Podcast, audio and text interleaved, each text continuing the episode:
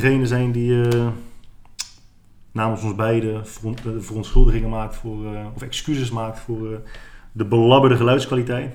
Ja, doe maar. Want ik ehm, had dus de indruk dat ik een tweede microfoon hier in huis heb. Maar die heb ik niet. Ik weet ook gewoon niet waar die ligt. Dus Jammer en ik nemen nu op door één telefoon. Eén één microfoon zelfs. En gezien de omstandigheden kunnen we niet te dicht in elkaars buurt komen. Dus we zitten keurig op ongeveer 1,7 meter afstand van elkaar. Maar we moeten dus wel door dezelfde telefoon blaren. microfoon. Door dezelfde microfoon blaren. Ik ga denk ik nog 18 keer telefoon in plaats van microfoon zeggen. Maar goed, ja. Dus we dachten, podcast op locatie. Jij moet zoveel harder praten dan dat. We dachten, podcast op locatie. Is in ieder geval beter. Guy heeft twee goede microfoons. Jomer heeft een beetje een kutmicrofoon. Uiteindelijk zitten we dus in eentje te praten. Het is wel, klinkt wel heel gram, denk ik. Ik hoop dat mensen het ons vergeven. En dat ze ook gewoon door blijven luisteren. Eh, vandaag is de dag van. Oh ja, shit. ja, ik, de, de, normaal de site waar ik op kijk, daar stond niks. Maar als je het gaat googlen, is er wel de dag van de geweldloze communicatie. Dag van de geweldloze communicatie. Dat is sowieso al top. Ik heb weinig zin om daar verder eh, over na te denken. Deze thee is wel heel lekker, man. Innovation Day, ik kom zo terug op de T. Innovation Day, is het? Al Almond Day? Almond, vind ik altijd een moeilijk Amerikaans woord. Magnum Almond. Weet je wat een eh, moeilijk woord is? Engels woord? Rural. Rural. R-U-R-A-L. Rural. Ja. Ja, dat is ook wel een moeilijk woord, ja. Ehm, Almond Day Amandeldag. en in Innovation Day. Dit is de dag dat eh, er misbruik wordt gemaakt van al- alle amandeltietjes en dat er extra veel amandelmelk wordt eh, geproduceerd.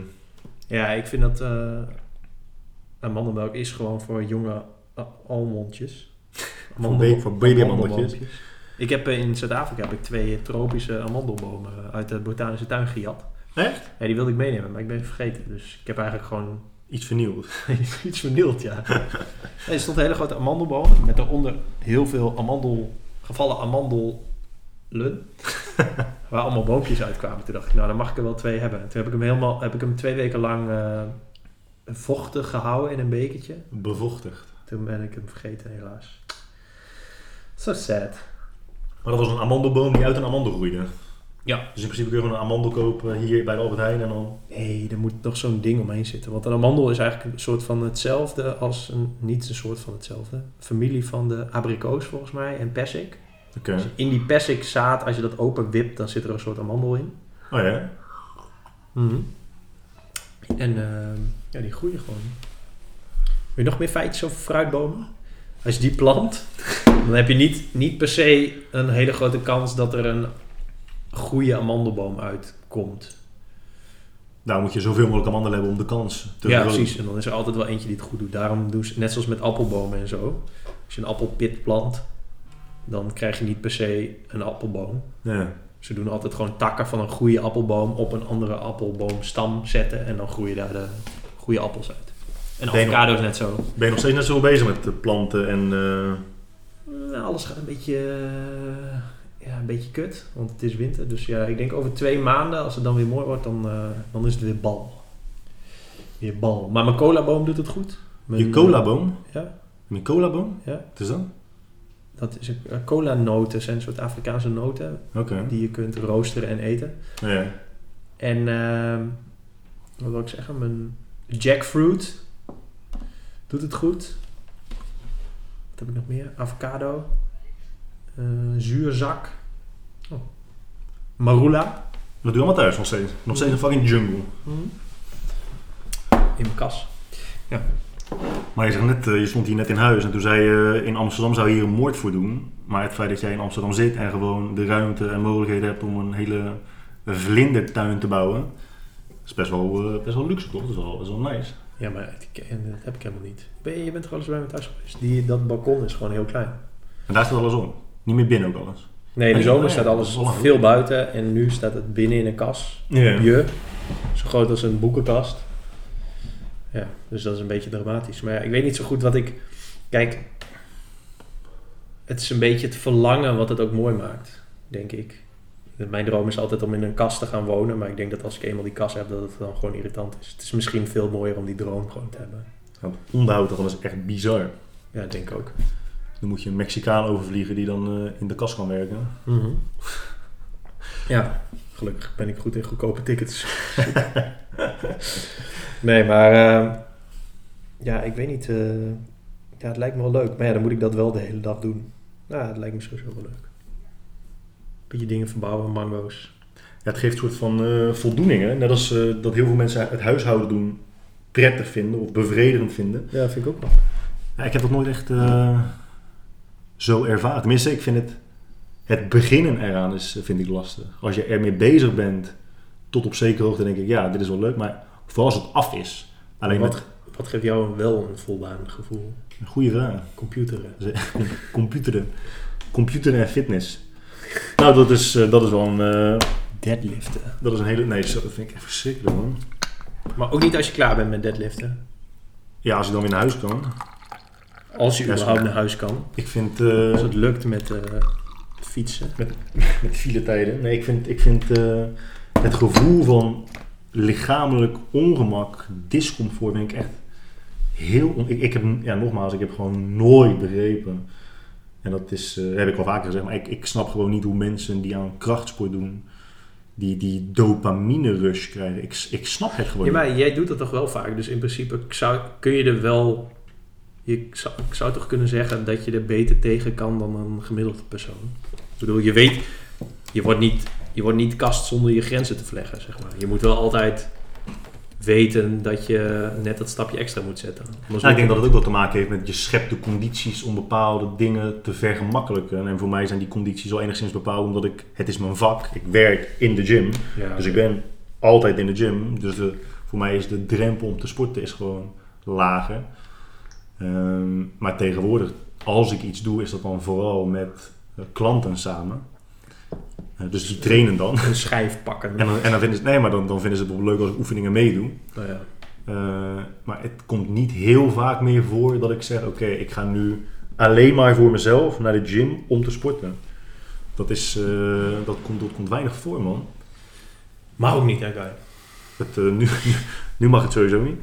Nee, maar ik, weet niet, ik heb dat, eh, ik heb dat eh, nooit echt eh, zo ervaren. En waar ik dan wel echt vol, voldoening uithaal, dat is lastig, man. Dat vind ik altijd zo'n lastige vraag.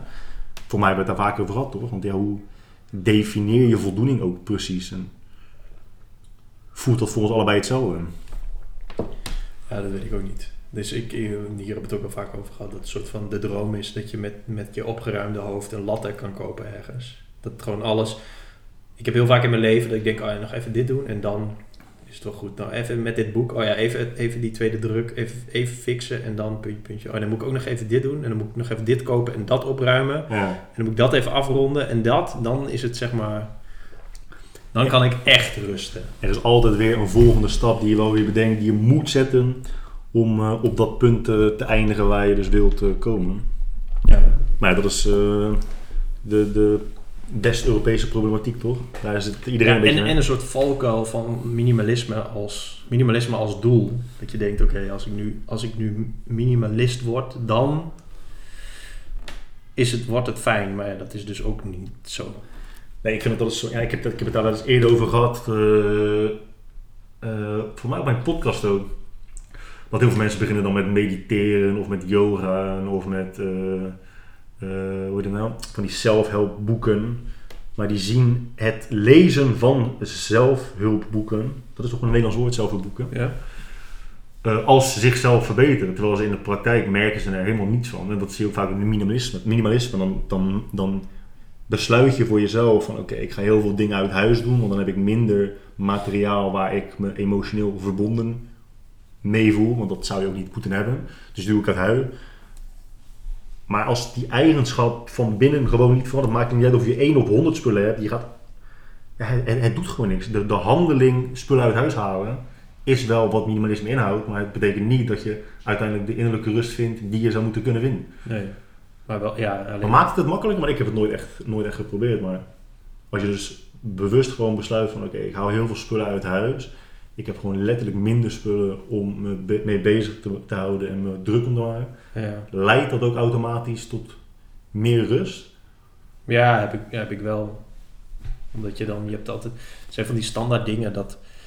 bezit is, je moet het afstoffen, je moet het opruimen, je moet het verzekeren, je moet het vervangen. Er komen altijd een soort van vervolg aankopen bij. Dus als je, Hmm. iets, als je iets hebt, weet ik veel, je hebt een of andere luxe koffiezetapparaat of zo. Ja, dan moet je ook een koffiemaler en een borsteltje om dat ding schoon te maken. En dan moet je ook een onderhoudscontract en dan moet je ook je koffie daar en daar bestellen.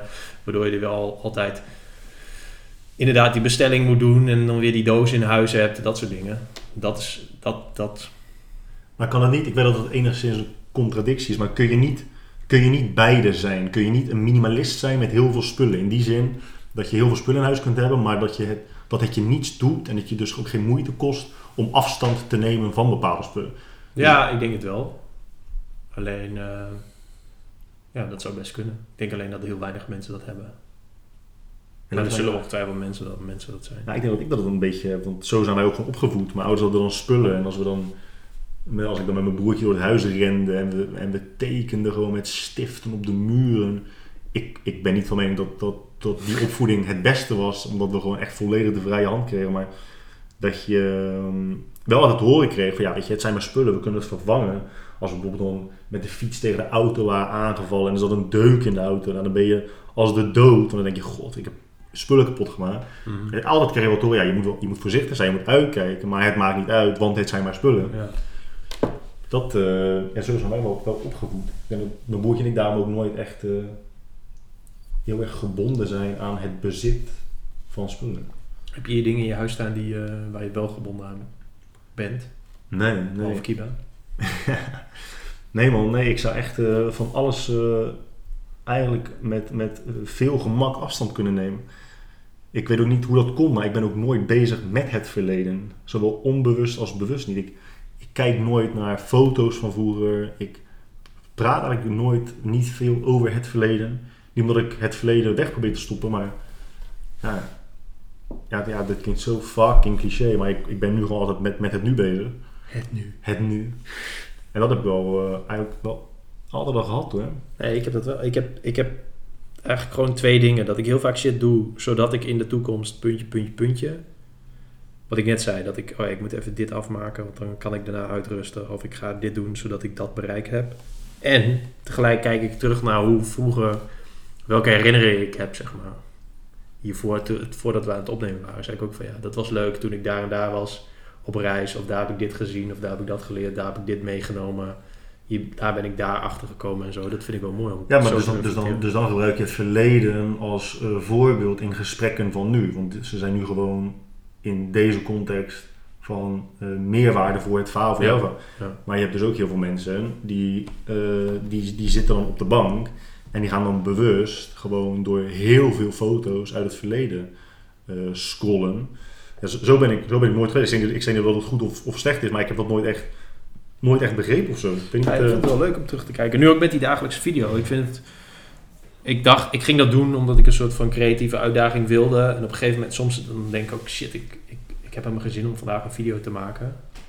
Maar ik, ik ging toen een, een aantal video's van mezelf terugkijken. Toen dacht ik, oh ja, het is eigenlijk wel vet om nu al meer dan een half jaar iedere dag iets te uploaden. Zodat ik gewoon, het is een soort tijdcapsule. Ik zou dat nog veel vaker terugkijken. ja? Ja, vind ik wel Maar, haal je er iets uit of, vind je, of is het gewoon leuk? Gewoon vermaak zoals dat je ook een Netflix-serie zou kijken? Het is gewoon een soort inzicht. Dat je gewoon nu op een moment bent en dat je terug kan kijken naar een half jaar geleden. Dat je dan misschien jezelf dingen hoort zeggen of dingen hoort denken.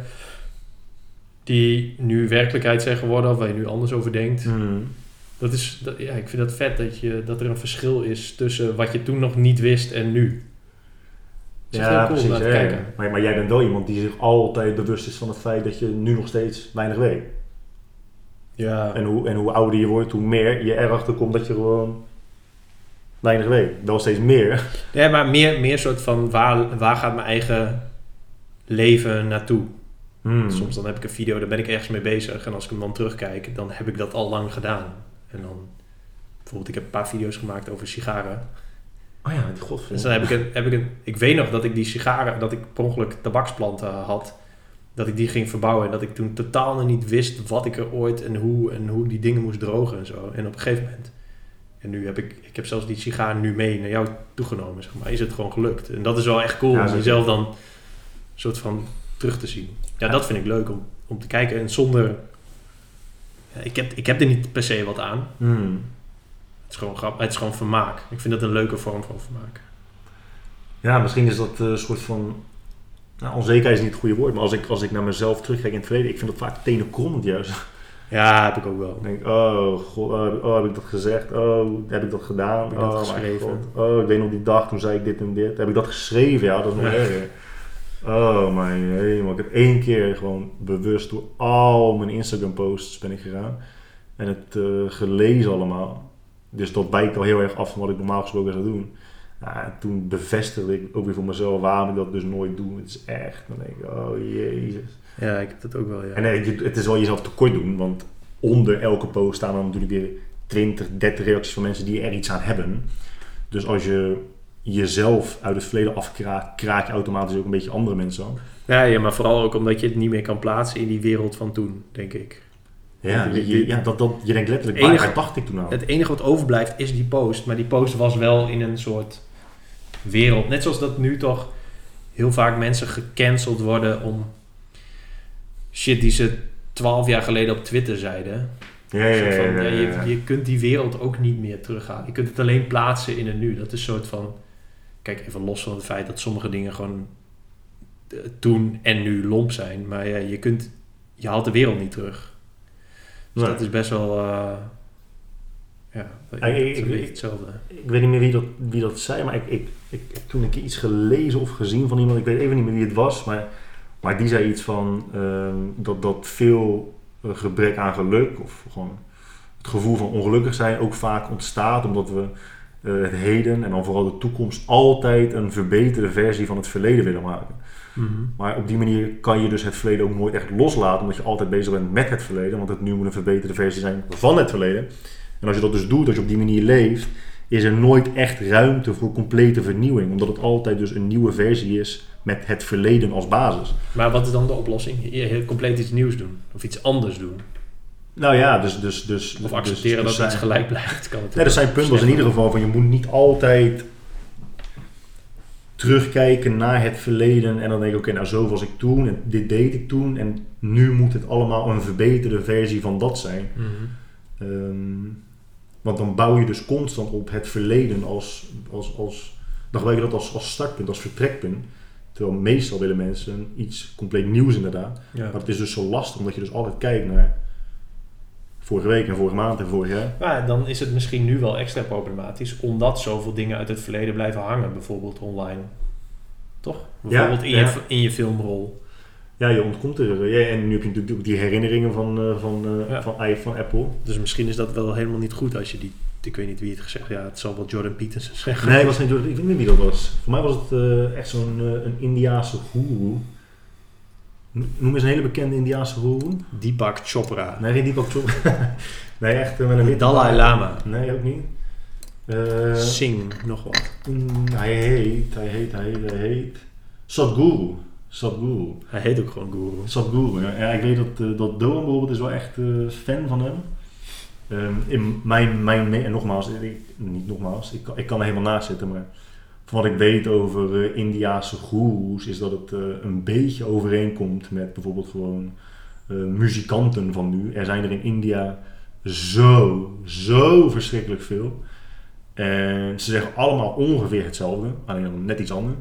En degenen die uiteindelijk heel populair worden en eh, eh, ehm, gewoon miljoenen binnenhalen, zijn de goeroes die gewoon het beste team om zich heen hebben, die echt daadwerkelijk marketing voor ze doen. Oh, ik ken die wereld helemaal niet, man. Het is net als dat eh, Ethiopiërs, Ethiopen die willen, Ethiopiërs willen, eh, willen eh, marathonlopers worden. Weet je, in West-Europa willen mensen over het algemeen voetballers worden als ze klein zijn. En in India willen heel veel mensen gewoon goeroe worden. Nice. Eh, ja, dat is best, best net. Voor mij, hij zei dat, ja, Sadhguru. Maar het punt was dat ik dus niet echt heel veel van zijn materiaal heb gezien. Maar dat, dat hoorde ik een keer. Toen dacht ik, ja, daar, daar zit best wel een kern van waarheid in. betekent niet dat je het verleden compleet achter je moet laten. Maar het, het nu moet ook niet altijd maar een verbeterde versie zijn van wat het toen was. Nee, ja, we hadden het hiervoor ook al over dat ik zei, of ik, ik weet niet of ik dat zei. In ieder geval, we hebben het er ooit over gehad dat ik in de periodes in mijn leven wa- waar ik met heel veel plezier naar terugdenk, waren wel periodes dat ik voor het eerst iets helemaal nieuws deed of zo. Dat, dat je voor het eerst ging studeren Ja. of ging naar Amsterdam, ging verhuizen of weet ik veel, iets ging maken of bijvoorbeeld reizen. Gewoon dat ik, dat ik dingen voor het eerst deed of, eerst voor het eerst alleen op reis, dat soort dingen. Dat, dat Ja, maakt de meeste impact. Maar de, de gemene deler is altijd dat het iets nieuws is. Dus dat het losbreekt van wat ik ervoor deed.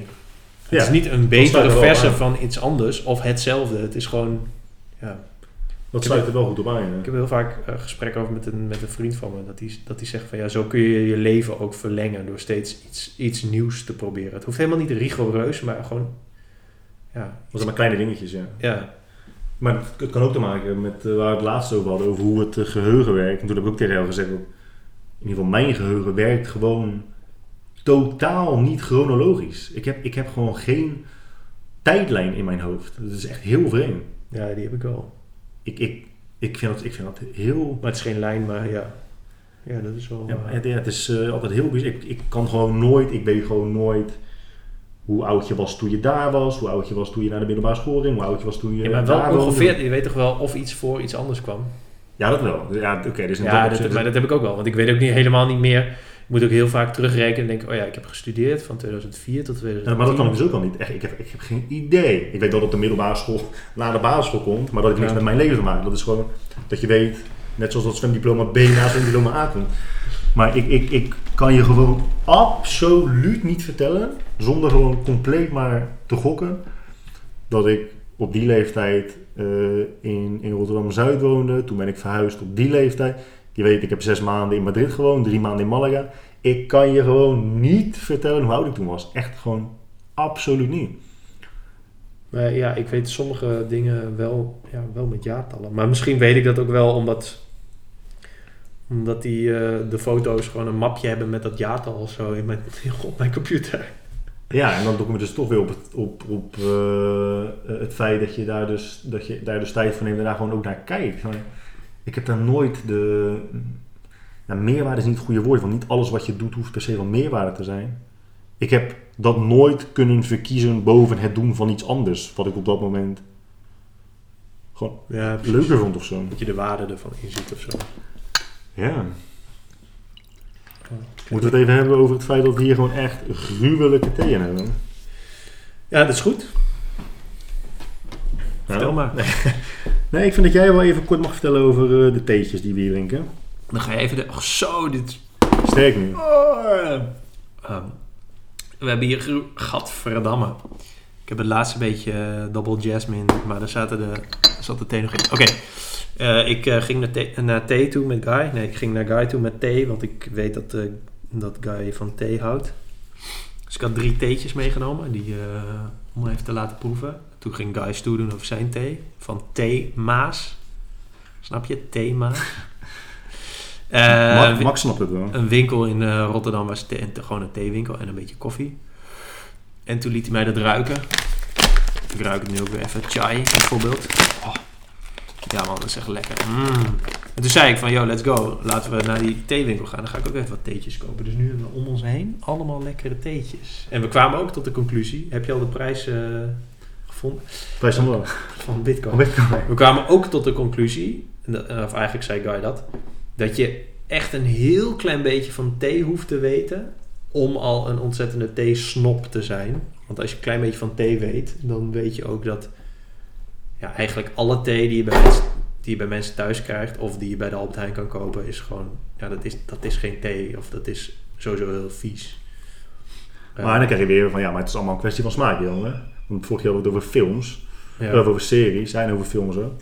Waarom eh, zijn, zijn theeën uit de supermarkten eh, vies of, of slecht? Ja, want dat heel veel op de eerste plaats is, wordt niet van de theeplant gemaakt. Die uh, aardbeienthee en eh, weet ik veel wat. En eh, het zijn geen verfijnde smaken. Het is gewoon maar wat bij elkaar gegooid. Groene thee, kokos, cranberry, ananas. Maar dat zijn, dat zijn de Albert Heijn merken en de Pickwick merken, toch? Je Ja. hebt ook, had je op een gegeven moment Twinings of zo, of Diel- Dielma's. Ja, maar het, het zijn allemaal van die gekke poedertjes en zo. Ja, dat weet ik niet. Misschien als ik een blinde test doe, dat ik dan ook helemaal niks, niks weet. dat is wel mooi, hè? Ja, want je hebt ook, eh, op een gegeven moment kreeg je natuurlijk die, eh, die, eh, die driehoekzakjes. Ik moet die knoflookboeren van die saté. Heftig, hè? Ja, wat die? Die, die driehoek eh, zakjes Oh ja. puntjes. Die Lipton. Die Lipton. Daar zit wel iets losse thee in, toch? Niet echt de bladeren, maar wel Ja, meer, dan, ja. meer dan dat het echt gruis was. Maar nu, nu heb ik dus bijvoorbeeld het laatste beetje jasmijnthee. Ja, dat is gewoon echt goor. Maar dat, Heftig, dat hè? is ook... Groene thee moet je dan even trekken op 80 graden. Of ik doe dan liever wat minder. Ja, als je dat met 100 graden doet, dan is het gewoon vies. Dan Maar weet, het maar weet je hoe ik me dan voel bitter. als, als iemand het over thee heeft en dit gaat er dan ook allemaal door mijn hoofd? Dan denk ik, oké, maar ja, je dondert gewoon 100 graden water over zo'n zakje heen en ja, ik vind het niet zo lekker.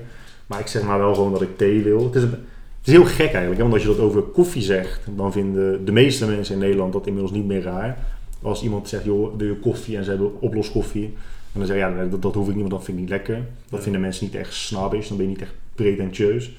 Maar als jij, eh, als jij tegen iemand zegt, eh, kan je de thee wel op 80 graden schenken. Alsjeblieft. En, wel, En heb je ook losse thee. en heb je dan, kan je het ook maar drie minuten laten trekken, want anders vind ik het te bitter worden. Dan denken ze echt, ja, ik weet niet hoeveel LSD jij hebt genomen toen je hier naartoe kwam. Eh, maar ik voel me dan net zo'n persoon, als ik het denk al, als iemand die dan bijvoorbeeld over pinda's eh, praat. En eh, dan zegt dat pinda's noten zijn. En dat je dan denkt in je hoofd, ja maar pinda's zijn eigenlijk pulvruchten. En ik ben echt zo'n zo'n tering nerd dat ik dit nu al denk. Dus laat staan dat ik het ga zeggen, want ik ga dat absoluut niet zeggen. Ja. Dus blijf maar gewoon zeggen dat pinda's noten zijn. Maar dat heb ik ook met, dan voel ik me een soort schuldig om, de, om, om mijn eigen gedachten. Ik denk, ja, ik wil gewoon lekkere thee, maar ik kan het gewoon niet vragen zonder als een complete dipshit te klinken. Ja, maar eh, want het is ook best. We, we hebben het echt over onze problemen nu. Maar het is best wel kut als je zegt... Als iemand vraagt, wil je koffie? Dan zeg je, nou ja, heb je ook thee? Ja, wat voor thee wil je? ja, doe maar poer. Poor. Heb je poer? Nee. Heb je oolong? Nee. Heb je jasmijnthee? Nee. Oh, wat heb je dan wel? Ja, groene thee, kokos. Eh, breakfast tea. Oh, en ik heb ook rooibos. Ja, dat vind ik allemaal niet zo lekker. Ja, dat is... Ik weet niet. Maar laten we het een beetje, een beetje ontleden. Want voor de meeste mensen is gewoon thee is gewoon... Iets wat Warm. in zo'n zakje zit. Ja, hè? maar het is gewoon warm drinken. Wat Ja. gewoon een lekker smaakje heeft. Ja, Toch? ja. Ja, het is niet, het is niet per se erg. Maar het is, ik, ik denk dat het net als met alles, net als met wijn en met kunst en met parfum en met eh, nou, ook koffie en dus ook thee, dat gewoon hoe langer je het doet en het daadwerkelijk lekker en ook misschien interessant vindt, je smaakpalet breidt gewoon uit. ja. En op een gegeven moment heb je niet echt meer, heb je gewoon geen zin in die hele vlakke, vlakke, simpele smaken die je dus inderdaad uit veel pickwick zakjes eh, krijgt. Ik vind English breakfast vind ik gewoon echt, echt niet te nassen. Nee, ja, dat, ja, nee, precies. Dat vind ik ook. En ik vind die Darjeeling daar trouwens ook gewoon op lijken. En Assam, de meeste. Ding. Ja, dat is ook gewoon een beetje... Arabisch. Wat zeg je? Is dat Arabische ding? Ja, is in, eh, Indiaas. Dat ligt volgens mij ook vlakbij die eh, Darjeeling-regio. maar ehm, straks heb ik hier niet gelijk in. Dan lacht iemand me uit die luistert. Maar eh, Ik weet niet of ze kunnen horen man, dus... eh, hoe noem jij het? Hamas. Assam. A-S-S-A-M. Volgens mij ook een streek in India. Assam. Assam. Assam. A-S-S-A-M. Assam. Assam is a state in northeastern India. Ja, daar ligt die of daar is de streek waar die Darjeeling vandaan komt. Maar misschien is het ook wel Darjeeling een stad of zo. Hoe spel je Darjeeling ook weer? D-A-H-J of zo? Darjeeling. D-A-R. J-E-E. Darjeeling, ja. Darjeeling. Darjeeling. Hey, ik heb een keer gekeken of je daar een beetje eh, makkelijk naartoe, stad, ja. naartoe kan. En dat kan wel gewoon trouwens. Aangezien in India, ja, daar heb je gewoon 100.000 miljoen luchthavens en airlines die allemaal goedkoop overal naartoe vliegen. Maar het laatste stukje moet je wel rijden, want het ligt natuurlijk op een berg. Oké. Maar dat leek wel leuk. Maar ja, die thee is niet zo heel lekker. Dus ja, waarom zou ik dan een, een pilgrimage naar Darjeeling? Ben je nooit in India geweest? Jawel, maar niet daar. Misschien. Wat vond je van India? Ik ben alleen in Goa geweest. Dat vond ik wel eh, eh, druk. Maar dat is volgens mij een van de minst dichtbevolkte provincies. En ook de kleinste of zo. Maar was het een tussenstop of ben je echt gewoon naar India? eh, Ik ben toen eh, via de Seychelles naar India gevlogen. Want dat was het goedkoopste ticket. ja. En eh, naar Mumbai. En ik weet eigenlijk niet precies waarom we We, we hebben namelijk, we landen in Mumbai, zijn we door die immigratie gegaan. Dus toen waren we dus in India. Toen hebben we besloten van oké, we boeken nu direct een ticket naar Goa. Toen zijn we een paar uur later naar Goa gevlogen. Maar ik weet eigenlijk niet waarom we pas toen hadden bedacht van oké, we gaan niet naar Mumbai, maar naar Goa. Wanneer was dit? 15 jaar geleden. Nou, drie denk ik. Drie Ja, zie je dat jij dit soort dingen gewoon, gewoon zo kan zeggen? Ja. Nou ja, omdat ik weet dat ik toen met Jenny was. En eh, we zijn vijf jaar samen. En het was niet in het begin van onze relatie en ook niet kort geleden. Dus dan... Ja, ik kan, ik En ik, kan weet, ik weet ook dat het in het najaar was. Ik kan, zo, ik kan zo aan jou vertellen in welke landen ik ben geweest. Maar ik kan je echt niet vertellen welke eerst kwam en daarna. En dat, dat kan ik gewoon niet. Ik weet het gewoon echt niet. Ja, je hebt gewoon een steekje los. Ja, ik heb geen steek los. Ik denk gewoon dat de stekker er gewoon helemaal niet in zit. Zijn we nog steeds aan het opnemen? Jazeker. Ah, Oké. Ehm, ja, dat is zonde man. Maar goed, om een lang verhaal kort te maken. Ik denk dat ik toch liever naar eh, Yunnan ga of zo in eh, China. Omdat ik, ik ben meer geïnteresseerd in China, denk ik. Toch? Ik wil eigenlijk alleen nog tijgers zien in India. En, eh, Moet je wel opschieten. en ja, en curry eten. Curry. Ehm is trouwens volgens mij een Engels woord voor alles wat in een saus zit. Oh ja? Ja. Oh, grappig, dat is niet. Eh, maar ehm, ja, in, eh, dat lijkt me gewoon mooi, omdat in China ook niemand Engels spreekt. En, eh, en Dan kun je jezelf eh, nog meer laten verdwalen. Ja, en een beetje die theeregio's en zo, dat lijkt me wel echt cool. Maar je bent al een keer in China geweest, toch? Ja. Dat was toen jij 18 was of zo, toch? Toen ik 18 was? Nee, Je hebt daar toch een keer een voice over gestuurd. Dat je, dat je toen zo verdwaald was in China en dat je toen best wel jong was, of niet? Nee, dat was in eh 2015.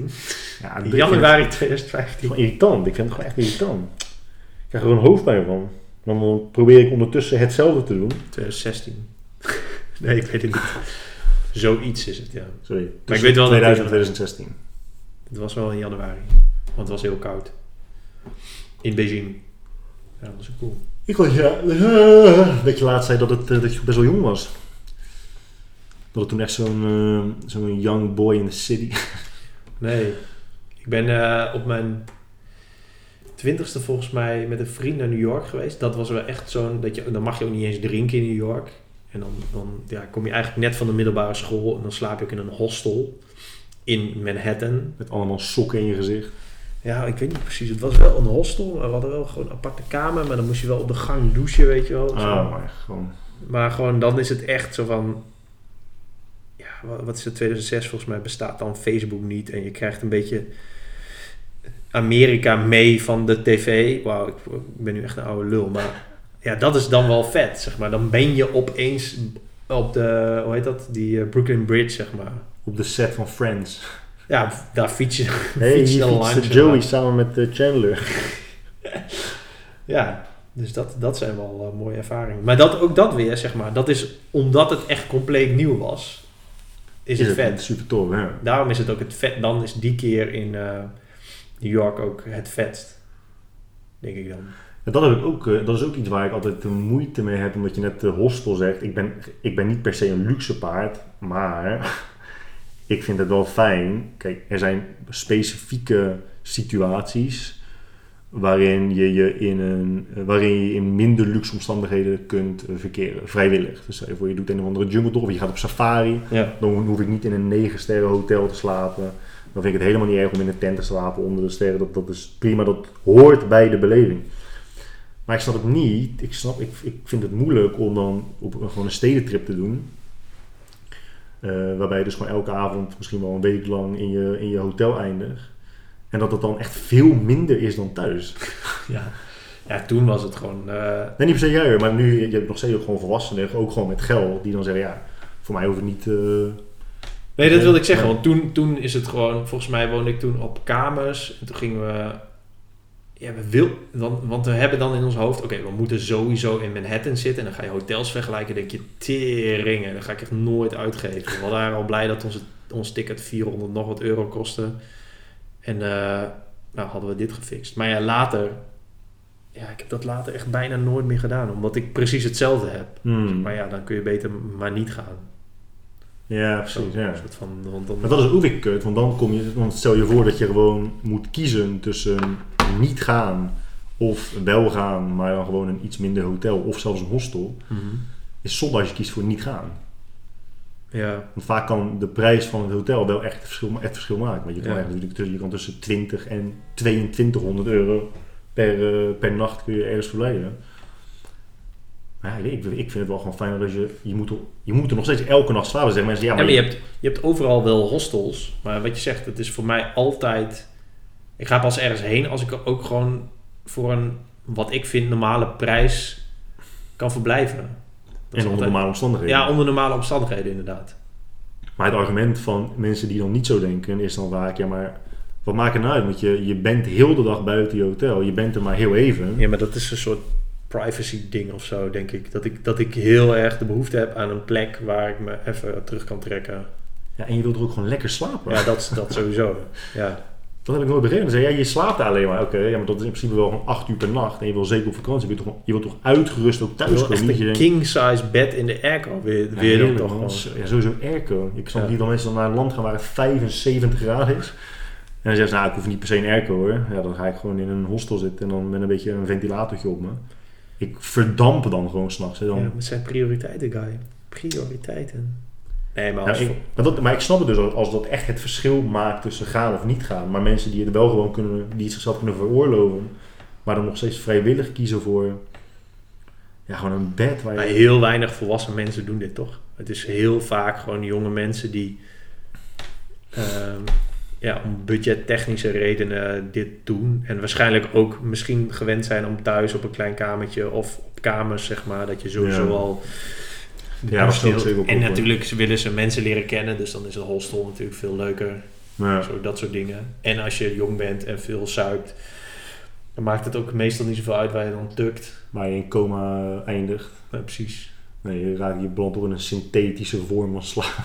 Ja. Nee, dat, dat, dat zou wel zeker zo zijn. Wel. Ik eh, ken niet zoveel volwassen, zoveel volwassen reizigers als jij. Hè? Maar het is ook, is ook een van de redenen waarom Zuidoost-Azië graag naartoe ga. Omdat je daar best wel comfort kunt krijgen voor een lage prijs. Ja. Ja, dus dan... Ja, ik blijf de titel van jouw boek gewoon zo goed vinden. Het slaat zo de spijker op zijn kop. En dat is ook altijd vanuit onze Tim Ferriss dagen nog. Ja. Hij, hij benadrukte dat natuurlijk ook gewoon vaak. Ja.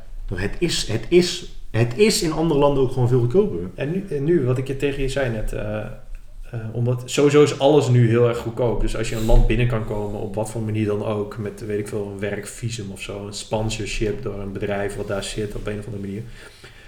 Ja, wat ik zei, in Osaka gewoon prima appartement eh, midden in de stad voor een maand 500 euro. Ja, dat is veel goedkoper dan wat Ja. je kwijt bent in Nederland. Zeg maar. En dan ben, zit je lekker in Japan. Als je je werk online kan doen, ja, dat is toch top.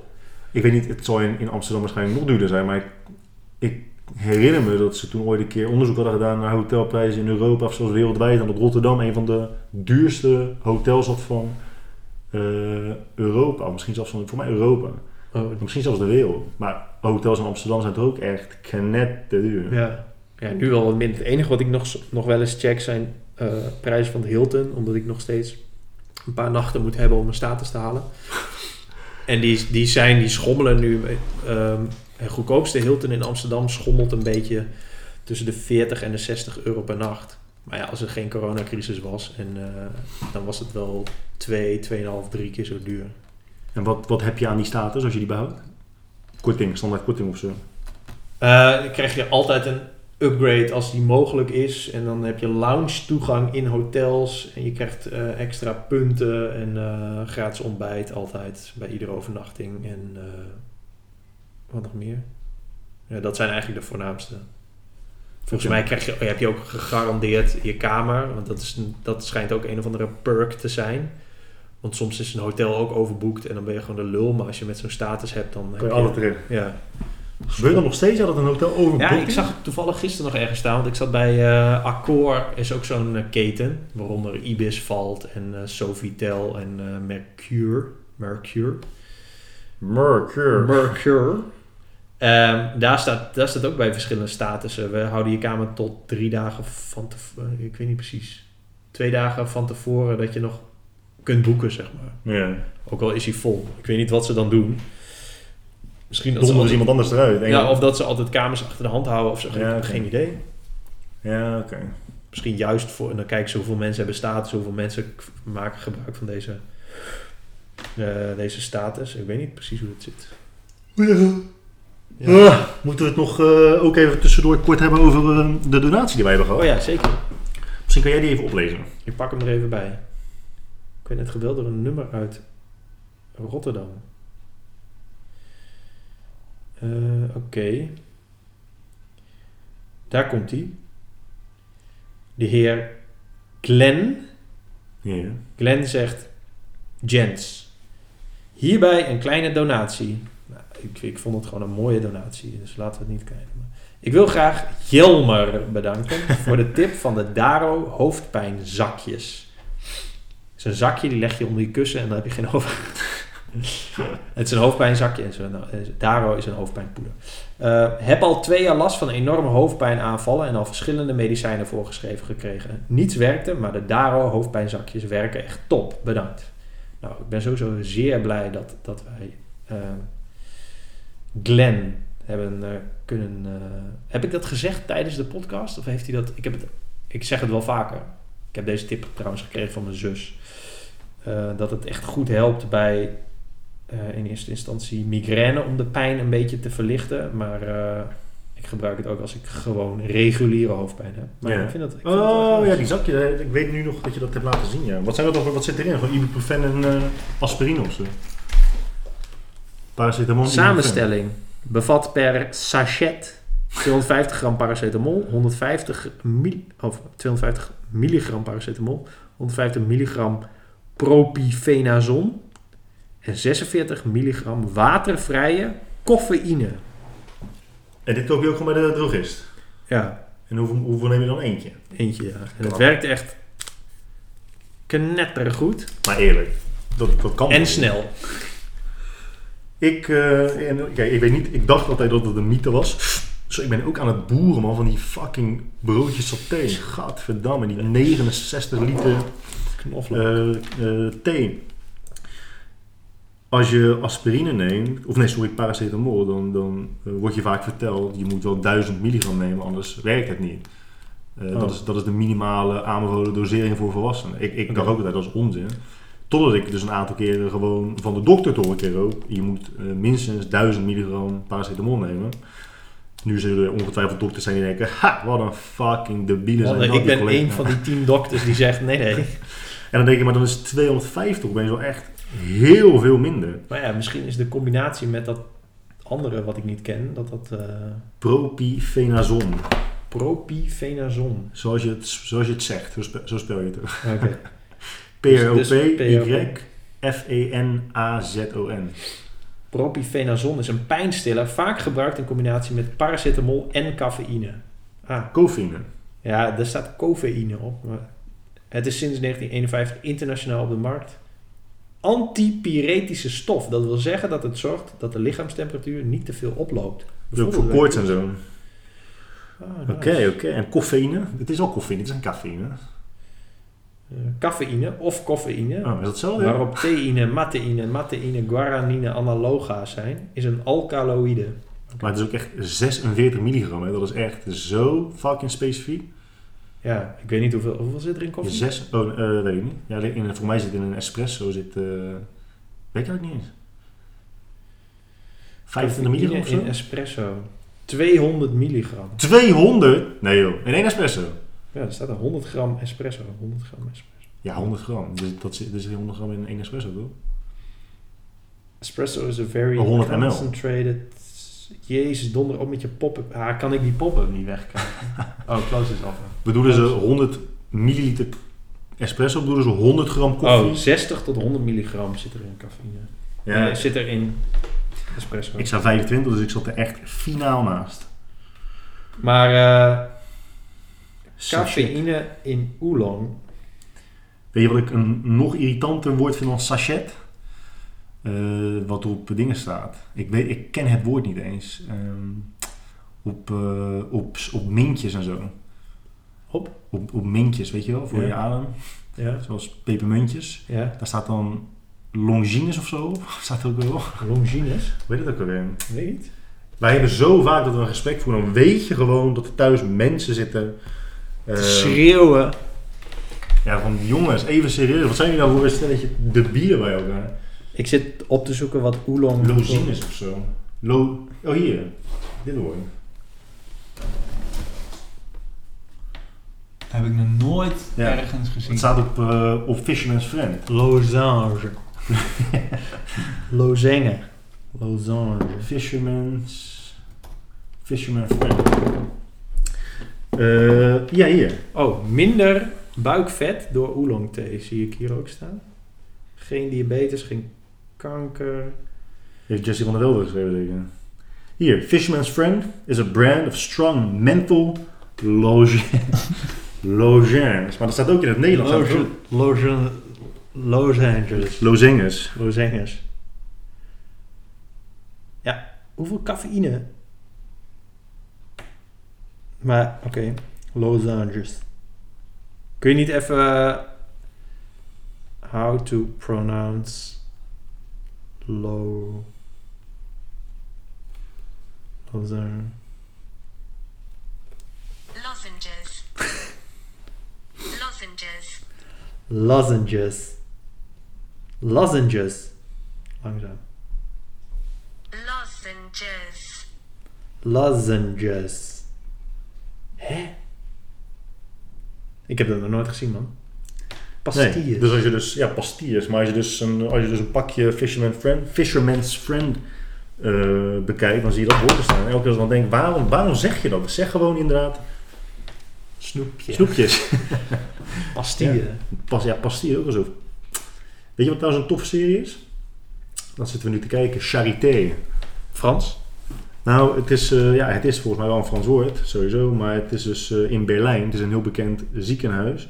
En daar komen best wat eh, Nobelprijswinnaars vandaan. En de bedenker van de tuberculose ehm, vaccin, medicijn, Oh, ja. die komt daar vandaan. En ehm, nog een aantal andere revolutionaire bedenkers en daar al staan. Maar daar gaat dus die serie over. Het is een Duitse serie. Het is echt heel tof. Ik denk dat jij dat ook wel heel tof vindt. Ah, Het heet Chari- Charité. op Netflix. Logens, ja. Maar ik weet ook inmiddels wel dat alles wat ik jou adviseer, dat je dat toch niet kijkt. Ik, ik heb toch Deviné gekeken? Ja, dat is, maar dat was een van de mindere, man. Ik had allemaal toffe dingen genoemd en die keek alleen maar... Ik vond het wel een leuke serie. Ik vond het wel echt cool gemaakt. een- was een goede, film. goede actrice. Wat? Dat was een film. Of eh, ja, dat bedoel ik, ja. ja ik, heb hem, ik heb er twee keer over, twee, eh, twee pogingen gedaan. Hè. Maar je, Dus jij, voor mij een tweedelige serie. Want jij bent ook iemand die in slaap valt, hè? Tijdens eh, films. Nee, nee. Trouwens eh, helemaal niet. Ik val nooit in slaap terwijl ik dingen doe, zeg maar. Je hebt toch wel eens mensen die dan vroeger bijvoorbeeld, eh, als je huiswerk ging maken, dat mensen in slaap vielen. Ik, snap, Ja. ik begrijp nooit hoe dat werkt. Nou, Want je maar- gaat toch gewoon liggen. Je hebt toch zoiets van, oké, nu ben ik even klaar met huiswerk. Ik ga even liggen en misschien val ik in slaap. Het is niet zo dat, dat je denkt, oh, 2 plus 2 is 4, 5 plus 3 is... Ja, ik, ik snap dat ook niet, man. Ik begrijp, ik begrijp het ook niet. Ook niet mensen die in slaap vallen in de bioscoop. Denk ik, ga dan gewoon niet, niet mee. Want je bent echt... Je weet, je weet sowieso, er is een moment dat je denkt, ik kan nu in slaap vallen, want ik ga nu iets meer onderuitgezakt zitten. Ik ga een beetje in mijn jas zo kruipen en ik doe mijn ogen dicht. Maar ik, ik snap dat niet, man. Ik, maar, En ik heb net melatonine genomen. ik heb net 60 milligram themazepam genomen. Nee, maar ik, ik, Oh, dat is zo lekker. Heb je dat wel eens genomen in een vliegtuig bijvoorbeeld? ik heb heel vaak themazepam genomen, maar ik Ja. vind het niet lekker. Of wat? Dat sloopt je. Ja, of diazepam. Alle Ja. moet je echt vermijden als de plaag, hè? Nee, ik, vond het, ik gebruikte dat dus als eh, slaappil in het vliegtuig.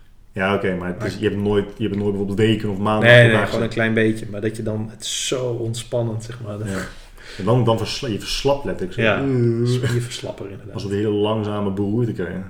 Ik heb ook wel eens dat ik temazepam eh nam. Denk dan terug uit Azië naar Nederland. En dan kom je meestal volgens mij 's ochtends weer aan. Ja, s ochtends kom je dan aan. En dat ik dan diezelfde dag weer lekker naar de gym ging. Dat is ook zo nee, mooi. nee. Ik, ik, ik, heb, eh, ik, ben, ik ben, heb helemaal geen vliegangst, ook geen neerstortangst, maar ik kan niet in een vliegtuig in slaap vallen. Ik kan niet in een auto in slaap vallen. Of je nou economy vliegt of business, of je gewoon een fucking bed hebt in business. Ik kan niet in slaap vallen. Ik heb een keer Valium genomen in het eh, vliegtuig. En ik, ik val gewoon niet in slaap. Ik kan gewoon niet in slaap vallen. Wow. Maar ik vind het dus ook, want dat, heb- dat ken jij, want daar hebben we het laatst nog een keertje over gehad, dat in je hoofd ben je altijd bezig met wat er om je heen gebeurt. Mm. En in een vliegtuig gebeurt altijd shit. Dus ondanks dat ik mijn ogen open heb, ben ik altijd bezig met, oké, waar lopen de stewardessen? Wat is die persoon naast me aan het doen? Ik voel dat die achter iets gebeurt. Er komt nu iemand aan, iemand stoot tegen me aan. Vuile teringleier, zie niet dat ik gewoon probeer te liggen. Waarom loop je letterlijk tegen mijn rechter oogbol aan. Dat, Ja. dat snap ik ook niet. Want jij wil waarschijnlijk ook, als je door een vliegtuig loopt, dan kijk je uit dat je niet tegen mensen aansteekt. Ja, ja, ja. Nou, dude. Ja, je moet Mensen niet in de door je zitten. Je moet niet in de gangpad zitten. Je krijgt gewoon altijd een beuk tegen je schouder of tegen je knie. Of, Ja, maar als je niet in het gangpad zit, dan durf ik niet te plassen. Ik durf niet tegen mensen naast te zeggen voor de achtste keer als het een vlucht van een uur is. Ja, daarom vind ik Yo. alleen nog maar business dat ik en uit het raam kan kijken en in het gangpad zit. Dat je gewoon het toilet hebt in je eigen, je eigen loketje. Dat is ook eh, zin om te vliegen, man. vliegtuigetiket. Dat is ook... eh, Wat? Vliegtuigetiket, daar, daar hebben ook echt weinig mensen... Heb je volg je passenger shaming op Instagram? Nee? Ja, dat is gewoon ASO's in een vliegtuig op de, op de foto zetten. Vaak gaat het om, om blote voeten die, die zeg maar Ah. achter je stoel vandaan komen, zeg maar, die dan op je, op je elleboogsteun liggen. Dan ligt er zo'n blote voet van iemand Oh, anders. Dat kunnen alleen maar Amerikanen zijn. Of, of flesjes vol met pis, zeg maar. Dat zie Nee. dat, Echt? ja, dat, dat stewardessen dat even op de foto zetten. Of mensen die liggen te tukken met een, met een broek naar beneden en zo. Dat soort... eh, Oh, je hebt een paar jaar geleden dat je die, dat, dat, dat, dat stel, die hadden die gewoon seks hadden. Oh ja, dat... In een Ryanair voor mij. Dus iemand, ze werden gewoon gefilmd terwijl die chick zat op hem. Ze was hem gewoon aan het bereiden. Ze waren gewoon aan het neuken in het vliegtuig. Gewoon bij een driezit. Driezit, driezits. Ja, dat kan echt niet, man. Je hebt echt debiele mensen. Dat is echt bizar. Maar ik moet zeggen, meestal... maar ik heb echt weinig, weinig last van andere mensen in een vliegtuig tegenwoordig. Maar misschien, ja, ik weet niet. Ja, Ja, je hebt altijd een jak de baby, maar ja... Dat vind ik nog niet eens zo heel erg. Nee, dat vind ik ook niet. Ik vind het alleen erg voor die mensen, want die denken waarschijnlijk... Ja, zo Ja. ja. bek. Ik probeer te empathtiseren door daar aan te Ja. denken. Dan denk ik, oh, jullie vinden... jullie heel, zo heel het lief te kijken? Oh, zielig. Ja, je baalt hoor. Als je, als je een vlucht hebt en je neemt je baby en hij, en hij huilt gewoon acht uur. Ja. Ja, zij vinden het erger dan, dan jij het vindt. Ja, sowieso. Nee, het irritantste is gewoon alleen eh, mensen die niet, die niet, nou dat is niet het irritantste, maar eh, een, een irritant iets wat vaak gebeurt, wat ook moeilijk te verhelpen is, dat mensen niet begrijpen dat jouw ruggensteun, als je economy vliegt dus, klinkt wel heel snobistisch dit, als je economy vliegt, dat jouw rug, rugleuning, dat dat niet hun... Boksbal is. ja, bijvoorbeeld, of, of als ze opstaan, dat ze daar niet even op moeten leunen. Ja, Dat trekken ze Of als ze gaan zitten, dat ze even... Dat je denkt, ja, maar... Maar ik, ik snap dus gewoon niet waarom mensen dat niet zelf kunnen bedenken. Je weet dat daar iemand zit. Waarom trek je daar elke keer aan als je opstaat? Maar gewoon, ja, omdat het, ik denk dat mensen gewoon zich niet goed kunnen voorstellen dat, dat hun space, dat dat ook voor de helft... Het space verlengstuk is voor jouw stuk. Ja, dat is heel vaak zo met... Ik zat laatst, eh, welke vlucht was dat? Volgens mij tussen Kaapstad en Johannesburg. Dan stond er een vrouw, bijna de hele vlucht in het gangpad. En die stond dan te leunen op de rugleuning van iemand anders die niet bij haar hoorde. Ja. dacht ik, hè, maar ik vind het al super irritant. Maar die gozer zei er niks van. Maar iedere keer als het vliegtuig een beetje beweegt, dan schudt zij er ook mee. Maar je, je weet wat die gozer dacht. Die gozer oké, als je het nu nog één keer doet, dan ga ik iets van zeggen. En dan doet ze denk oké, deze viel wel mee, deze, viel wel mee. Als je het nu nog een keer doet en, hij is, en het is best wel heftig, dan ga ik er iets van zeggen. Ja, dat is, ja. Maar ja, voor de rest, zoals ik zei. Ik vind vooral nu ook met corona, ja, vet veel... eh, ja, mensen gedragen zich wel gewoon redelijk. Omdat je, je wordt geforceerd om afstand te houden. En, en airlines, die hebben ook wel gewoon regels daarvoor. Dus dat is wel... eh, ja, ik, ik vind het eigenlijk best wel prima eigenlijk. Maar het is geen contraire mening, hè? Ehm, ik wilde zeggen... Dat de bitcoin... Nee, nee, nee, nee. Hey, maar even serieus, even tussendoor. We zitten altijd op een bullish, bullish dag de podcast, toch? Want vandaag is, de, is Bitcoin door de 50.000 dollar Ja, ja, we zijn door de 50.000, Dus maar... iedereen die dit altijd luistert, die denkt, oh, nu, nu ga ik het kopen. Nu ga ik het echt kopen, want die jongens zijn altijd zo positief over. Het is nu een, weer 49,2. Oh. Eh, Dus is het een goed moment om te kopen. Ja, het is nu weer een, eh, een sterke dip. Nee, ja, ja, ik weet niet, man. Ik ben, ik ben zo, zoveel bezig met crypto. Ik weet niet wat ik net nog wilde zeggen. Ik ben het vergeten. Eh, ik, ben, ik ben zoveel bezig met crypto. Ik word er soms echt gewoon helemaal gek van. Echt helemaal gek. En je ziet nu echt wel dat steeds meer mensen mee bezig zijn. Want ik krijg, ik krijg echt van links en rechts vragen erover.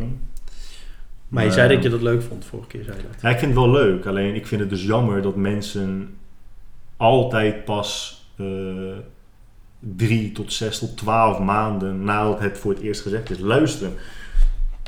Ja, ik heb er best wel, mee, eh, best wel lang ook mee gezeten en ik kan het nog steeds niet echt heel veel plek geven. Ik, ik snap niet wat dat is. Dus als ik tegen jou zeg, Jelmer, ik zou nu echt bitcoin kopen. Jij kent mij, dus je kunt mij op waarde inschatten, hoop ik. Je weet wat mij bezighoudt, hoop ik. Ja. Dus je weet ook of iemand meer bezig is met crypto dan jij. En er misschien wel meer over weet. Dat je dan zegt, ja, ik vertrouw die persoon, dus ik ga nu luisteren en ik ga het gewoon doen op basis van vertrouwen. Ja, ik ben bang dat het verkeerd gaat. Ja, ik ben bang dat ik mijn geld verlies. Maar ik, dat is, eh, dat is eh, de definitie van vertrouwen. Je legt eh, de gevolgen of het eindresultaat in de handen van de ander. Dat mensen dat dan niet doen, als Bitcoin fucking 3000 is en 4000 en 5000 en 8000 en 10.000, maar dat Bitcoin nu op fucking 42.000 euro staat. En dan krijg ik weer allemaal bericht van iedereen. Ja, guys, je zei toch eh, dat ik Bitcoin moest kopen? Maar dat is, dat is toch gewoon omdat ze het nu veel vaker horen. Ja, maar, maar, maar dan ga je dus uit, dan, dan is het woord van de massa dus van meer waarde dan het woord van die Ja, maar misschien is het wel, hebben ze wel 14 hele goede vrienden of zo, die het nu opeens allemaal zeggen. En dan denken ze van, oh misschien moet ik het maar eens doen. Ja, maar, maar dat is ook, dat is precies wat er gebeurt. Maar ik vind het jammer dat dat dan zo moet gaan. Stel je voor, ik weet dat je, nee niet stel je voor, ik weet dat jij veel van reizen weet. Eh, als ik jouw boek zou lezen, als ik jouw boek opensla en ik zoek de, de nodige, het nodige advies goed op. En stel je voor, ik ga nog verder, ik, ik stel jou ook gewoon vragen erover. Van joh, jammer, hoe kan ik dit het beste aanpakken? Dat jij het mij dan vertelt, dat ik er dan niets mee doe. En dat ik het van nog acht mensen moet horen, die Ja. hetzelfde zeggen als jij. Terwijl ze veel minder verstand hebben van, van dat onderwerp dan jij. Dat ik dan pas zeg, oké, nu ga ik er iets mee doen. Ja, Ik Ja, kan me voorstellen dat jij dan denkt, hè, waarom, waarom nam je het niet gewoon van mij aan? ja. ja dat, dat klopt ook wel. Vooral ook omdat ik, zodra iemand zei tegen mij eh, eh, vorig jaar mei, een persoon die ik heel goed, heel erg vertrouw, die zei, yo, als ik jou was, zou ik nu bitcoin kopen. En toen heb ik dat direct gedaan. Dus ik ben, ik ben het met je eens, zeg maar. Ja. Dus ik, en, en wat betreft eh, ja, dat soort adviezen, ik heb het best wel vaak op Instagram, dat er gewoon een wildvreemd iemand mij een vraag stelt over iets heel specifiek. Maar ik, ik ben inmiddels al zover dat ik gewoon zeker weet dat die persoon er toch niks mee gaat doen. Zeg maar, dat, dat is namelijk. ehm, ehm, hoe zeg je dat? Dat is na- namelijk hoe de wereld in elkaar zit. Van, als iemand mij nu vraagt van jou. eh, ja, weet ik veel. Ik, ik maak een foto van iets of zo, van, van mijn thee. En dan zegt waar heb je die thee gekocht? Dan weet ik gewoon zeker dat die mensen daar niet die thee gaan ja, ja, mooi is dat. Ja, ik heb daar best wel veel... Ik kan, het wel zeggen, ik kan wel even het linkje opzoeken, want ik weet het linkje niet uit mijn hoofd van die webshop, want het was in Hongkong. Eh, Ze gaan het toch niet doen. Nee. Maar, maar waarom vraag dan? Is het gewoon eh, een soort eh raakvlak? Ja, maar dat, is dat is misschien een beetje hetzelfde als met die, met die bitcoin, zeg maar. Ze gewoon de hele tijd informatie verzamelen tot er een patroon is in die informatie. En dan gaan mensen iets doen. Maar Oh, waarom... oh, Guy heeft ook die thee. Oh, Jesse van Velde heeft ook die thee. Barbie en Arie Boomsma hebben ook die thee. Nou, Jelmer, waar had je ook weer die thee? En dan gaan ze het kopen. Maar, maar dat, dat, wat is dan het nut van de intelligentie hebben en in kunnen schatten wie een expert is op welk gebied en die persoon dan een vraag kunnen stellen om vervolgens een antwoord te krijgen? Wat is daar nou het nut van? Als je toch alleen maar luistert naar de meerderheid in plaats van het woord van één expert of specialist op dat gebied. Ik weet niet man, misschien moet een eh, psycholoog, socioloog eh, hier, hier het antwoord op geven. Nou ja, het is, het, is, het, is, het is al wat jij massa, zegt. toch? Ja, dat, dat klopt ook. Maar dan nogmaals snap ik niet wat dan, het, wat dan toegevoegde waarde is van een specialist, van een specialisatie. Je gaat toch altijd, je wilt toch het liefst uitgaan van iemands expertise. En je weet gewoon dat zodra de massa ermee bezig is, dat het dan waarschijnlijk wel veilig is, maar dat je dan al meestal te laat bent. En zeker als het gaat om beleggen en investeringen. Je, je bent dan gewoon Ja, ik, Waarschijnlijk ik, te ik laat. wil wel advies geven aan de luisteraar. Want, eh, en dat, en, maar dat is eigenlijk gewoon precies wat jij al de hele tijd zegt. Zorg gewoon, omring je gewoon met mensen die ergens heel erg veel verstand van hebben. En zodra die jou een advies geven, moet je dat advies opvolgen. Je maakt het leven echt veel makkelijker dan. Het is fucking simpel. Maar ik, heb het ook, ik doe het ook, zeg maar. Er is één gast waar ik veel mee communiceer over eh, vliegtickets. Die veel beter een boek had kunnen schrijven dan dat ik dat deed. Maar zodra die dude iets zegt, dan ga ik, nou, of een advies geeft of zo, dan ga ik er meestal, dan ga ik dat meestal wel doen. yo, check, eh, check dit even, want eh, als je je nu daar aanmeldt, dan krijg je dus en zo, weet ik veel. Dan kun je je status krijgen bij deze airline. Oké, bam. Ja, je denkt niet, maar je doet het gewoon. Je, want je weet gewoon dat maar als dat hij is zegt... fucking chill. Ja. En dan Ja. is het heus wel chill als daarna nog iemand die je kent met dezelfde expertise dat ook zegt of zo. Het Soms is, gebeurt is, dat ook wel. Het is extra bevestiging, maar het is niet per se nodig. Het is gewoon extra luxe. Nee, sowieso niet. Net, en net zoals met die bitcoin, dat, dat die persoon die tegen mij zei, dat ik dacht, oké, nou, dit is best wel chill. Als hij Mm. dat tegen mij zegt, ik heb, ik heb zoveel vertrouwen in en dan, eh, ja, dan eh, En ik snap ook wel dat het, als het om een kwestie van geld gaat, hè, geld verandert mensen altijd. En ook mensen die zeggen, geld zal mij nooit veranderen. Geld verandert mensen echt wel. ja. Als het om significante bedragen. Allebei de kant op. Hè? Want het gaat natuurlijk vaak alleen maar om rijkdom. Maar als je straatarm wordt, dan verandert dat gewoon echt wel wie je bent. ja. Dat, dat gaat echt wel allebei de kant op. Dus ik snap dan wel dat mensen wat meer, meer bevestiging nodig hebben. Maar je ziet gewoon hoe... Het is, zo, het is echt een kwestie van indoctrinatie. Je bent gewoon... Ik wil niet zeggen zijn mensen, gewoon, zijn mensen gewoon onzeker of zo? Nou, het is... Kijk, Want, want op het gebied van voeding kun je daar natuurlijk ook shit over zeggen. Je kunt ook wel zeggen van, oké, ik ga nu Jes van Velden volgen, of weet ik veel wie. Ja. En gewoon alles wat hij zegt ga ik doen. Maar ja, Ja. dat is natuurlijk ook niet eh, de manier van eh, leven. Nee, nee, ik denk dat je wel een beetje moet eh, in kunnen schatten wie van hoeveel meerwaarde kan zijn, of juist, juist helemaal niet. Maar je ziet gewoon bij, als het om geld gaat, als het om inkomsten gaat, de meeste mensen, en dan heb ik het over de meeste West-Europeanen, die hebben hun salaris ehm, en hun spaarpotje is dan meestal de hypotheek. En het doel is gewoon die hypotheek afbetalen. Voor heel veel mensen is het, is het, het, het mooiste einddoel je hypotheek afbetalen. Nou, dat is een hele traditionele manier ehm, van naar geld kijken. Het is zeker niet de beste manier, aantoonbaar niet de beste manier. Ehm, maar dat heb je van je, van je grootouders meegekregen en die vervolgens die hebben het aan hun, oude, aan hun eh, kinderen verteld. Jouw ouders, nou die vertellen het aan jou. Dat gaat altijd zo door. En beleggen is, staat daar gewoon haaks op. Weet je? Want als je het niet op je spaarrekening zet of je zet het niet, eh, eh, of, je, of je stopt het niet in je hypotheek, dan is het er waarschijnlijk niet. En dan moet je er gewoon verder ook eh, vanaf blijven. Maar het gaat tegen alles in wat mensen inderdaad als veilig beschouwen. Mhm. Terwijl dat, ja, terwijl het gewoon helemaal niet. ja, ik, ik weet niet zo hoe ik het moet verwoorden, maar het is. Het, hoe de meeste mensen het zien, is, is gewoon niet hoe het echt is. Maar dat, dat weten ze niet, want ze nog nooit van iemand anders op die manier eh, te horen hebben gekregen. Nee, ja, je, ja, ik, ja, maar wat is dan de les, zeg maar? De, kijk, de meest, als de meeste mensen iets vinden, dan ben je eigenlijk te laat. Maar ja, als een, ja, als een expert iets vindt, dan moet je er naar luisteren. Maar ja, maar, bijvoorbeeld omdat ik net hypotheken noemde, en dan zie je al. experts in je omgeving dan of zo. Ja, maar je moet wel je moet een expert hebben die ook het beste met je voor heeft. Dus die jou Ja, precies. Dus meestal zijn het dan vrienden of familie. Ja, ja. Maar neem bijvoorbeeld hypotheken. De meeste mensen, als ze het woord lening horen, eh, een lening is voor de meeste mensen altijd slecht. Mhm. En dat komt omdat als, je, als jij geld hebt van een ander, de meeste mensen zijn geen ondernemers, maar werken in loondienst. Als je geld krijgt van een ander, geld dat je moet terugbetalen. Je weet ook niet wat je met geld moet doen, behalve dat je het in je hypotheek stopt of op je, op je spaarrekening zet. Ja. Dat is het meestal het enige wat mensen met geld doen. En dan is een lening is altijd slecht en de lening afbetalen is altijd beter. Maar als je dan, als je dan in de extreme bekijkt, dan stel je voor je hebt nog een hypotheek openstaan van 3 ton. En dan denken mensen, ja, dat, moet je afbetalen, want dat is gewoon slecht. Is een lening, hè, even los van de absurd lage rentepercentages van nu. Als jij de luxe hebt dat je opeens 3 ton aan vermogen hebt of krijgt of opspaart. Ja, er zijn nog wel mensen die zeggen, ja, ik, ik ga dat in één keer in mijn hypotheek stoppen om dat af te betalen. Terwijl als je iets meer over financiën weet dan, dat wat we net, dan datgene wat we net hebben besproken, dan zijn er zoveel manieren om met 3 of 4 ton vermogen zoveel meer geld te maken dan wat je aan hypotheekkosten elke maand bespaart. Maar nog steeds is dat gewoon altijd het doel van mensen. Hypotheek afbetalen. Geen, geen, geen schulden hebben. Studieschuld afbetalen. Ja, studieschuld is voor mij- is 0%. rentevrij, ja. Ja. Ja, ik, en ik snap dat, ja, en dat is dus maar net hoe je met geld omgaat. Als dat als een of andere donkere wolk boven je hangt. Oh, mijn studieschuld, oh, mijn... Kijk, ik, dan hebben we het niet over mensen die hier van Harvard komen en gewoon met tonnen schuld hun leven moeten proberen te leiden. Dat is wel echt weer een ander verhaal. Ja. Voor mij, eh, heb ik het nou met jou over gehad? Dat een aantal best wel toonaangevende professoren in Amerika steeds meer beginnen te adviseren om niet naar Harvard te gaan. Oké. Omdat het gewoon, eh, ehm, het heeft zo een impact op je geluk, om, eh, omdat ze zulke torenhoge schulden hebben. En ja, je hebt ook gewoon nog steeds heel veel mensen die gewoon heel lang werkloos blijven. Dus dan ben je werkloos en dan heb je gewoon echt tonnen aan schuld.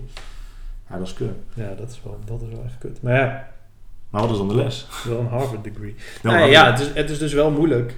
Omdat, ja, het zijn natuurlijk ook best wel vaak ad- adviezen die niet goed uitpakken. Ja, ik, ik, ik- ja, ik vind het een beetje eh, lastig. Maar ja, eh, er zijn gewoon... Het is, het is gewoon heel chill om, om eh, als iemand die ergens verstand van heeft, die dicht bij je staat en om je geeft, je een advies geeft.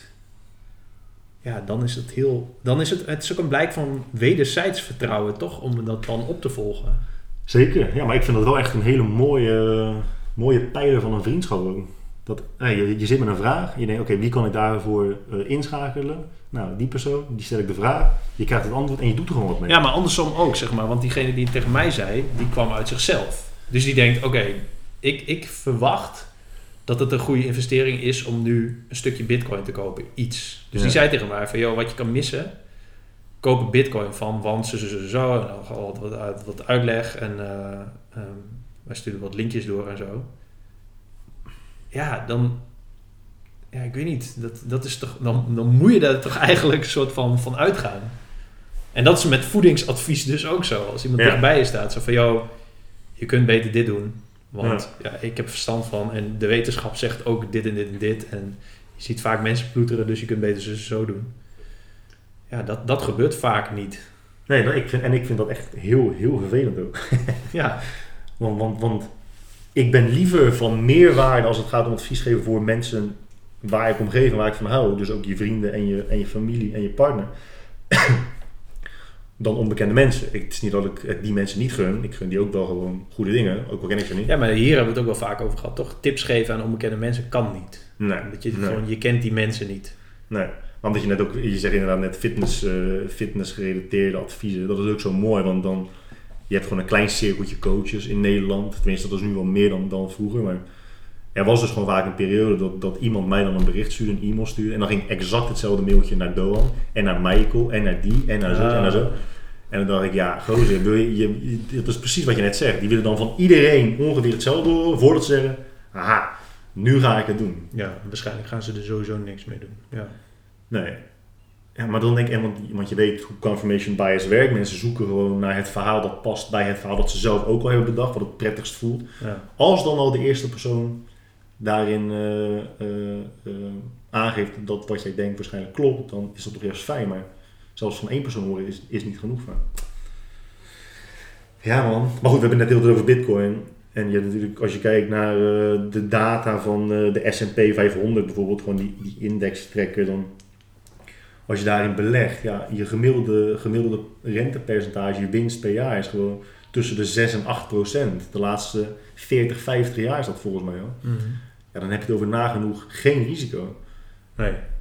Het enige, enige nadeel wat nu opspeelt is zeg maar dat er zoveel dollars geprint worden. Dat, Ja, dat, en dat, dat is dus iets wat eh, heel complex is, wat ik nog niet helemaal Nee, begrijp. dat is ook fucking ja, complex, ja. want, want dat is dus niet per se slecht. nee, Het is dus niet per se, per se het, slecht. be- het bereikt de echte markt niet, toch?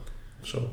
Ja, ja, ik weet, je hebt nu bijvoorbeeld die stimulus checks. Ja, Biden wil 2 of 3 triljoen of zo in de, in de eh, biljoen, sorry in het Nederlands, in de economie pompen. Ja, dat zijn wel checks die gewoon elke Amerikaan krijgt. Eh, dan zeggen mensen, ja, je print weer heel veel dollars bij. Maar ja, het wordt, het wordt uiteindelijk wel in de economie gestopt. Maar nogmaals, ik, ik snap dat niet. Dus ik kan er niks zinnigs over zeggen. Maar ik weet wel dat mensen die daar wel iets van snappen, heel veel artikelen ook hebben geschreven en ook uitleggen waarom het niet per se iets slecht is. Maar ik kan het niet navertellen, want ik begrijp het niet. Ik weet alleen dat het altijd complexer is dan hoe ik ook altijd eh, dacht.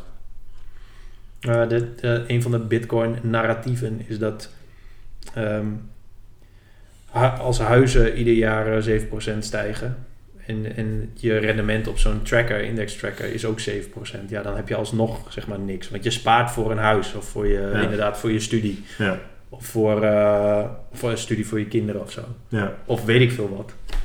En dat soort dingen, dat wordt allemaal 7% eh, duurder per jaar. En, en potten pindakaas niet. Ja, nou ja, de, de, de prijstoename van vastgoed is natuurlijk wel volgens mij gebonden aan eh, eh, de plekken waar de vastgoed staat. Want volgens mij is de prijstoename in bijvoorbeeld Rotterdam en Amsterdam is hoger dan in Drenthe. Nee, nou ja, je, hebt, je hebt in Nederland gewoon heel, heel weinig huizen. En dat is een beetje kut verdeeld. Dus ja, al die... Wat, is- wat is het tekort of zo? 1 miljoen huizen? Of tenminste, Ja, je hebt het plan van GroenLinks is om 1 miljoen huizen te bouwen. Eh, onder andere op Rotterdam, de Hague Air, Airport. Mhm. Want die moet dicht.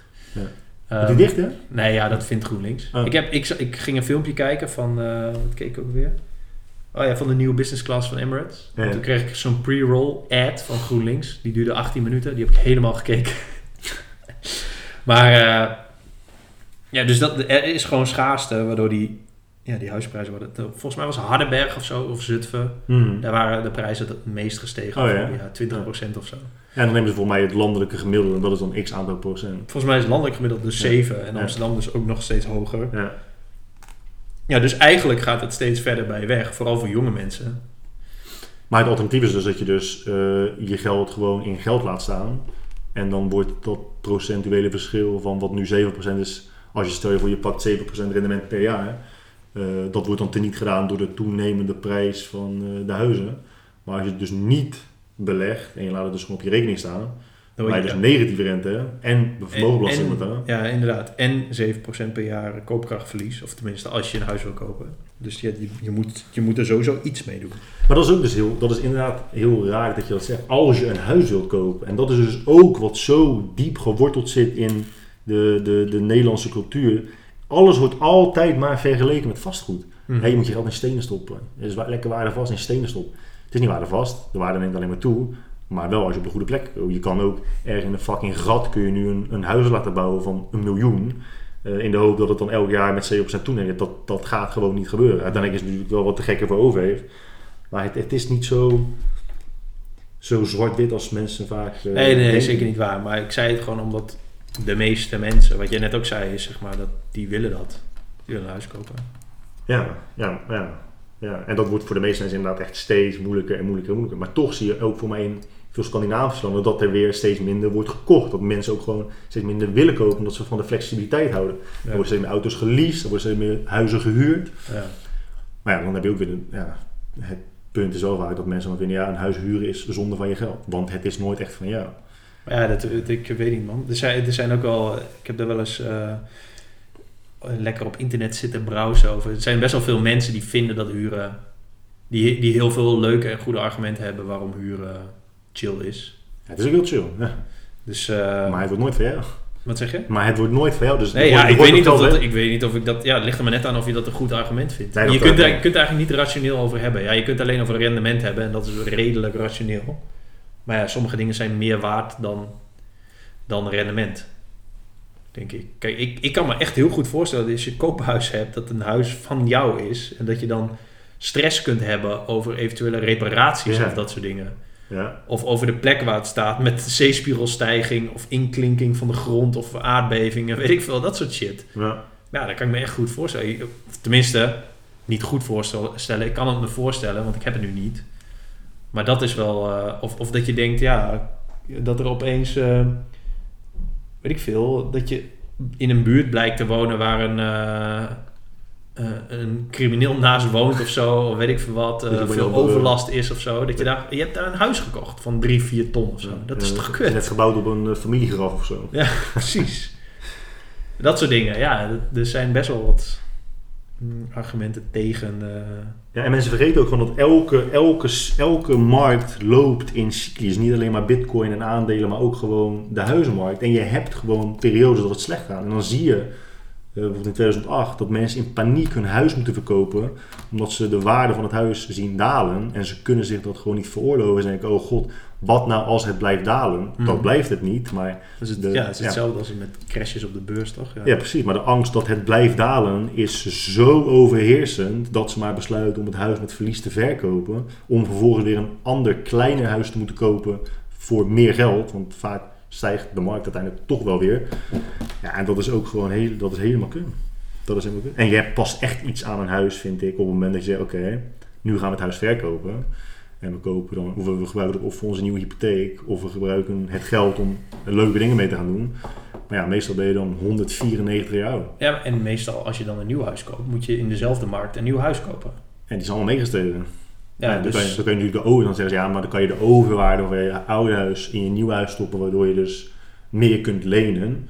Maar dat is niet helemaal waar, eh, omdat. ehm, het, enige, het enige wat je, wat het beste is, wat je dus ook met, met crypto doet, zeg maar.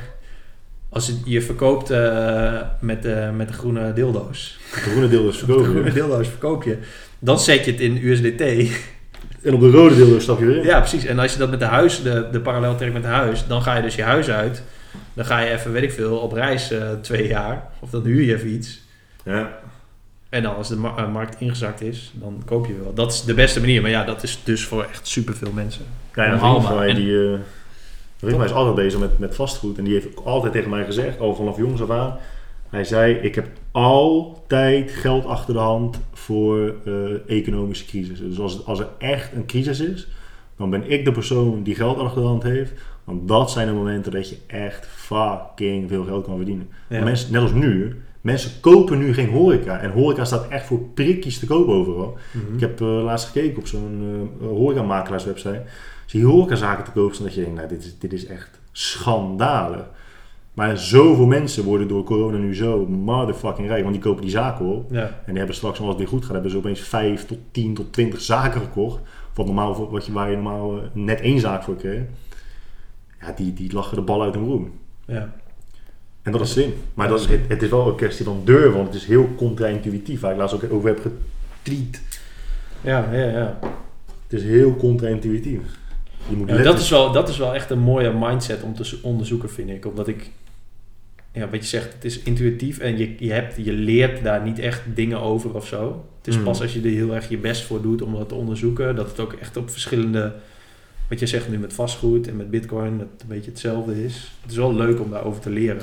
Want als Ja. je zo in het leven staat, dat is net zoals met, stuurde jij dat nou naar mij of andersom? Dat die gast, er was zo'n gast met zo'n interview, die, die vloog naar plekken om vakantie te vieren direct na een aanslag.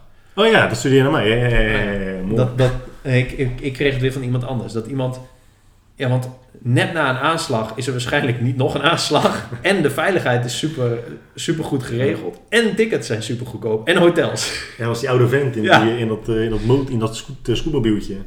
Wat, wat doe jij? Oh, mooi zeg. Ja, dit, dit doe ik met mijn leven. Zodra er ergens een aanslag is, dan boek ik een ticket naartoe. Ja, dat is mooi. Ja, ik weet nog dat ik dat heb gezien. Wel lijp hoor. Maar ja, dat is, dat is precies dezelfde mindset. Ja, maar ja, nogmaals, het is, het is, je weet ook niet hoe lang zo'n economische tegenslag eh, blijft bestaan. hè. Dus je moet ook natuurlijk wel, los van het potje dat je moet hebben om in te stappen op het moment dat het slecht gaat, je moet ook nog solvent genoeg blijven om eh, alle kosten te kunnen. eh, Ja, precies. Het zijn natuurlijk wel opmerkingen van mensen die überhaupt... Kijk, er zijn zat mensen die niet eens een maand vooruit gespaard hebben.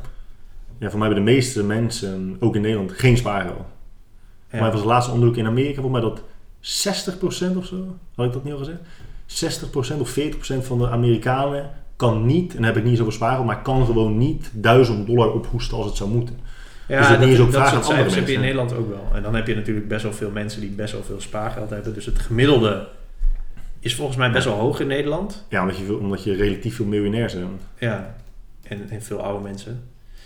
Maar eh, ja, heel veel mensen kunnen niet als bijvoorbeeld een wasmachine stuk gaat, een wasmachine kopen. En ik, eh, ik heb ook echt wel eh, best wel lange periodes in mijn leven gehad dat ik dat ook had, zeg maar. Dus ja, dat, dus, ehm, ja, het is natuurlijk ook voor niet iedereen haalbaar om zo te denken. Maar het is wel leuk om ja, dat te onderzoeken. Nou, maar ik, Zo- ik, ik weet niet waar ik het had. ehm, dat als je dus elke maand 100 dollar in de S&P 500 stopt. En dus uitgaat van een rentepercentage van 8% of 7%. En je krijgt natuurlijk ook compound interest, dus rente op rente. Mhm. Dat je, oh, ik kan het hier weer opzoeken. Want mensen denken, want Er zijn wel heel veel calculators online. die, eh, Nee, ik kreeg laatst een, een nieuwsbrief. Ehm, het klopt wat je zegt, dat heel veel mensen zo niet kunnen denken. Maar je hebt niet heel veel geld nodig om op de lange termijn geld te kunnen maken voor je. Dat Nee, ja, ik sprak iemand van 20 laatst, die was bezig met aandelenmarkt. Toen dacht ik, joh, ik, ik, ik vind het zo tunde mooi dat, jij dat, dat die nu aandelen aan het kopen is. Is dat ik, dacht- ik dacht, ja, dat is 15 jaar geleden. En ik denk steeds, ja, had ik dat toen maar gedaan. Omdat je gewoon... Ik, eh, ik ben een soort tijdcapsule voor hem, zeg maar. Ik ben hem 15, 15 jaar later zo aan. Dus Ik weet zeker dat als hij gewoon lekker, lekker doorzet, dat hij op zijn 35ste, Hoe klaar is. nee, niet, per se klaar is, maar gewoon ja, wel een veel chillere financiële situatie voor zich heeft gemaakt dan, dan ik. Dus ik, ja, ik, Ik zou ook echt willen dat ik, eh, tenminste die, die vriend waar ik net over vertelde over, over vastgoed, die heeft het altijd tegen mij gezegd, maar ik was gewoon te jong precies. om... Dat is je expert, zeg maar. Ja. Hij is altijd mijn expert geweest, altijd. Maar ik was gewoon te jong om, om het te begrijpen of zo. Ik, ik, ik, ik, ik realiseerde het me gewoon niet. Nee. Maar ik heb het hier voor me. Dus alle jonge mensen die nu luisteren, er zijn genoeg apps. Maar dat is dus zo kut als je jong bent. En daar hebben we het ook al vaak over. Want je denkt dat je alles over elkaar hebt. En je denkt dat je het wel begrijpt. En dan als mensen iets tegen je zeggen, dan denk je, ja joh. Weet je, ik, dat is ook zo. Bijna iedereen die jong is, vindt zichzelf al heel volwassen voor zijn leeftijd. Dude, dat merk ik op Clubhouse. Iedereen van 22 is business coach. Ja, die don, donder op. Ja, als je, als je dus 250 dollar per maand eh, apart zou leggen. En nou ja, stel je doet het is 100 of 50 of whatever.